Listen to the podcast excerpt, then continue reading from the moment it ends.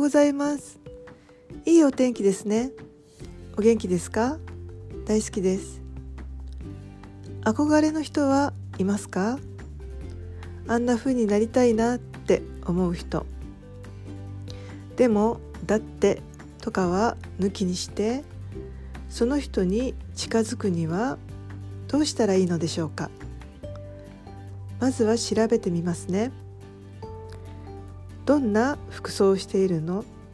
歩き方言葉遣い住んでいるところ趣味などなどを真似してみるといいですね。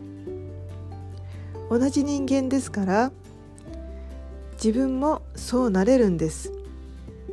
ただそのギャップがあるので現実と比較すると諦めそうになりますが何が違うのかそのギャップを一つ一つ埋めていくとその人の気持ち考え方がよくわかり自分もそうしてみると憧れの人になれるかもしれないですね。それと同時に自分も憧れられる人になれるかもしれないですね。ぜひやってみてください。ありがとうございました。良い一日をお過ごしくださいませ。